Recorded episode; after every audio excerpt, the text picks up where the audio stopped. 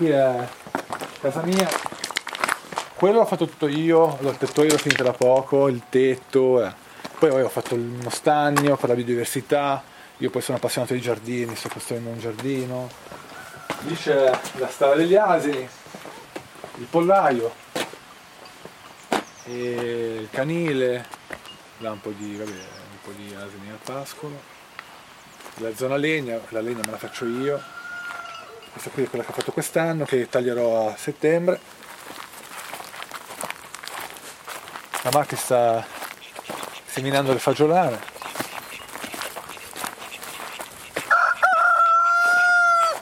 Qui c'è abbiamo un gallo riot incazzato con tutti. Ehi Marti!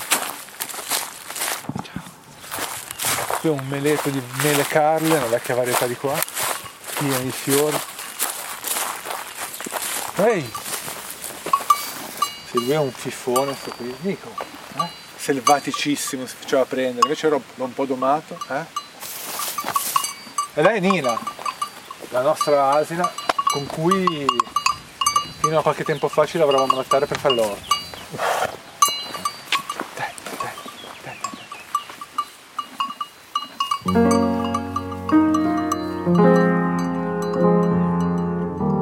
Vado a trovare mio padre. Vita, sogno, viaggio. Un audiodocumentario prodotto da Lifegate Radio in collaborazione con Metatron, con Maurizio Carucci e la partecipazione straordinaria di Massimo Martina.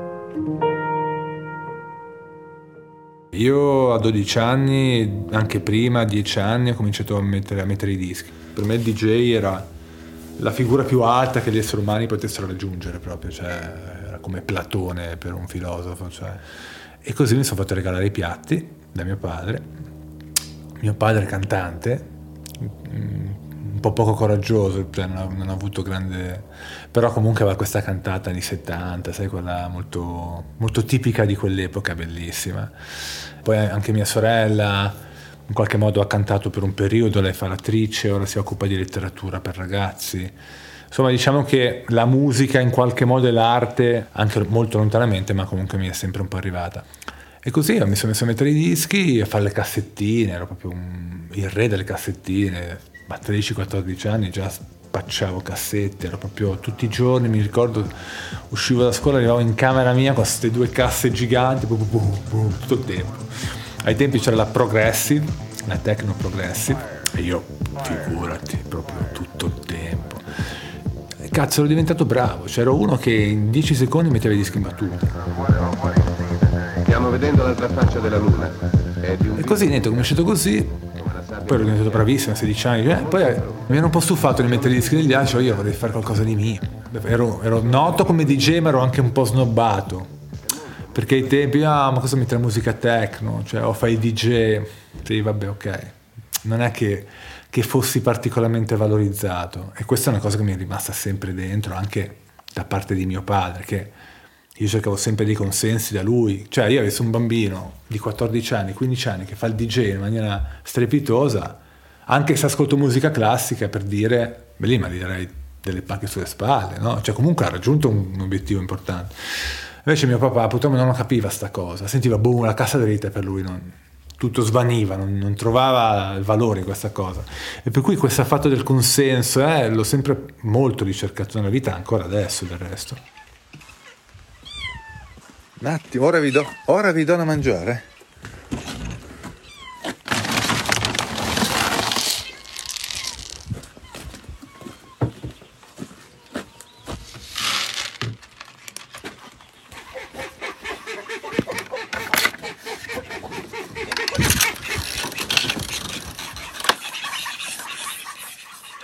Ho questo grande difetto che si chiama, cioè sono ipercinetico.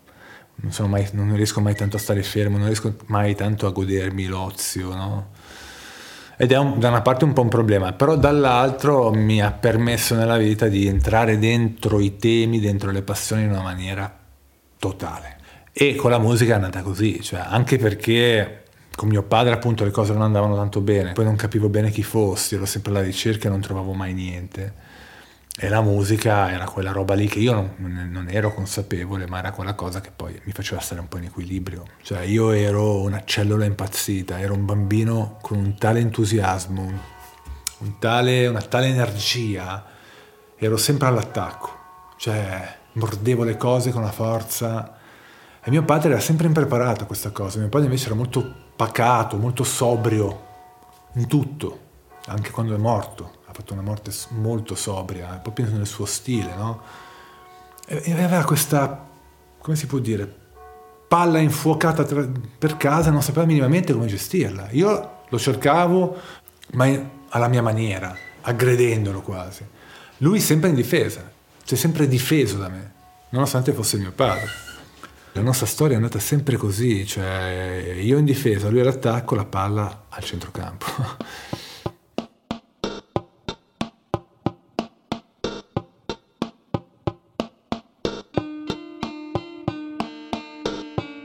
E così ho cominciato a cantare sui pezzi degli altri, ma in camera, in cameretta. C'era Simmi che già suonava in un gruppo. A Simmi non piaceva tanto la mia voce, perché io comunque già allora cantavo in maniera un po' italiana. Fino a quando un giorno, proprio come, come si faceva allora, mi diede una cassettina con un giro suo, che era Coffee Flavor, il primo pezzo degli Otaghi io cominciai a cantare su questo pezzo e finalmente conquistai Simmi, dopo averle laminata un po'. E così cominciamo a vederci, a scrivere canzoni in cameretta sua, chitarra e registratore. Poi c'era Albe, che comunque Albe è sempre stato un grandissimo intenditore. Cioè lui aveva una camera piena di dischi in tutte le pareti. E così niente, entrò anche lui in questo, in questo progetto, con questo suo rap storto e con queste tastiere giocattolo. E, lui faceva così, le tue note, pipu, pi, canzone canzone con lui faceva pipu, mononota. Però funzionavamo di, da matti, perché non ci prendevamo sul serio, eravamo una novità, una novità, cioè la gente ci guardava e non capiva che cazzo guardasse, cioè, cosa fanno? Ci stanno prendendo per il culo, ci credono, perché live eravamo super punk, cioè proprio ci buttavamo nella folla, io avevo la tastiera che ne spaccavo una al mese. Cioè, era proprio uno sfogo, una, un, un, pop eh, liberatorio. Dal primo concerto in poi, cioè senza fare niente, noi già giravamo, il primo disco già stavamo andando a registrare a Roma, ma senza fare niente. E per cui è andato tutto sempre liscio, non abbiamo mai fatto un concorso, mai cercato un'etichetta, niente. Ex Otago, grazie di essere con noi, grazie. Il contadino. Aspetta che ti, va, ti, devo abbracciare. Eh, beh, vorrei vedere, aspettavo solo quello, anche perché sei stato definito eh, l'uomo più sexy di Sanremo, lo sai, no? Pensa! Sì, eh, beh, era veramente, ragione, veramente.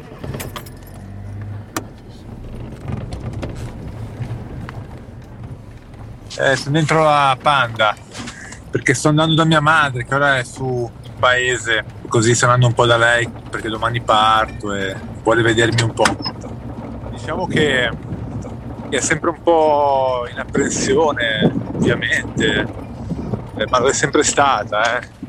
Ma io purtroppo l'ho abituata anche insomma, a situazioni ben più temerarie, anche da ragazzino.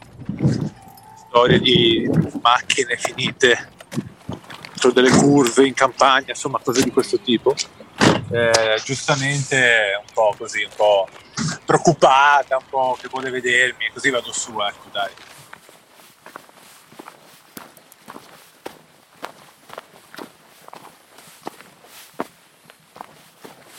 A 18 anni i miei si separarono. Un giorno, tornato dal lavoro, perché già facevo a 17 anni, 18 anni, facevo il frigorista, mia madre mi disse, guarda Mauro, io e papà ci separiamo. E mi è arrivata una tramvata proprio nel collo, che non aspettavo. Mi ricordo nitido il riverbero e l'eco di questa sua affermazione. E da lì in poi è cambiato tutto. Ho cominciato a studiare, a leggere tutti i giorni. Cioè ho detto, ok, io cosa faccio, chi sono, no? E avevo capito che andando in montagna stavo bene, ero sempre felice. Amavo perdermi tra i boschi, raccogliere mirtilli, le more con mio nonno, insomma, ero felicissimo. Allora ho detto ragazzi, io quasi quasi, saluto tutti. Si parla del 2008, del 98. Del 98 era una cosa abbastanza, cioè, Anche quella è stata una scelta comunque mio padre non, non capì molto, mia madre è molto preoccupata, mia nonna pure. E poi a 25 anni proprio ho trovato proprio un lavoro come contadino, no? Poi ai 30 ho deciso di aprire un progetto ampio, agricolo, ma il più ampio possibile, che poi è divenuto Cascina Barban. Diciamo che la campagna mi ha, mi ha dato un po' un senso, cioè ho capito che mi mancava un Dio e questo Dio l'ho trovato nella terra. E poi ho scoperto che poteva anche darmi da vivere. Poi ho avuto la grande fortuna di eh, portarmi con me sempre la musica, che mi ha sempre veramente salvato e ora a 40 anni ho la grande fortuna, guadagnata con un grande culo però, e questo va sempre ricordato, di passare il tempo tra la campagna vera, cioè la, zappare, lavorare il terreno con i trattori, raccogliere, e la musica vera, cioè scrivere note, scrivere testi, scrivere canzoni. Ed è una vita ovviamente stupenda, ecco, che non capiscono in molti, eh, soprattutto qui in campagna. Cioè loro mi hanno visto a Sanremo e che cazzo fai? Cosa fai qua? Cioè, ma vai in Costa Azzurra, cioè, non ci stai qua a, a, a Val Borbera a zappare la terra, sei pazzo.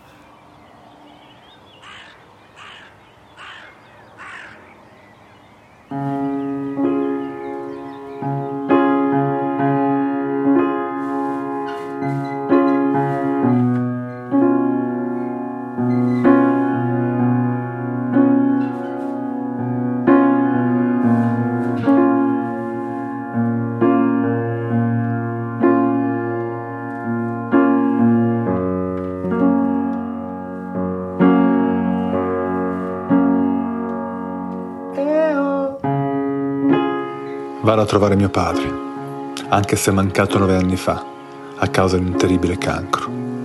Voglio andare a vedere dove è nato, dove è cresciuto, odorare l'aria del suo quartiere, mischiarmi tra i palazzi della sua infanzia.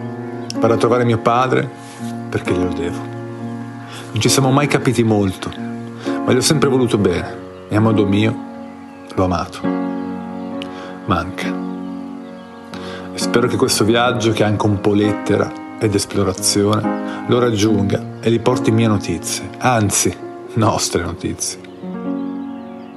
Da casa mia fino a Taranto sono, sono molti chilometri, più di 1300. Parto adesso prima che cominci la stagione agricola, con i suoi tempi stretti e impetuosi. Avrei voluto farlo a piedi, come tutti i viaggi che ho fatto finora, ma in questo momento della mia vita, e soprattutto in questo momento dell'anno, non potrei allontanarmi dalla cascina per mesi. E allora viaggerò in bicicletta.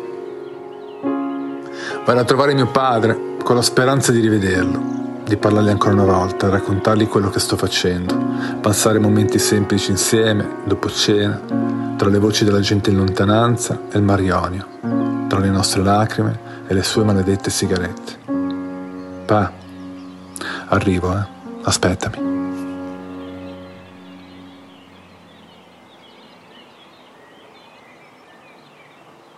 Avete ascoltato Vado a trovare mio padre. Un audiodocumentario scritto, diretto e prodotto da Marco Ripp e Giacomo De Poli. Musiche originali di Maurizio Carucci ed Ex Otago. Un ringraziamento speciale a INRI, Universal Music, Polydor, Cinelli, Maurizio Ridolfo, Ex Otago e Goigest.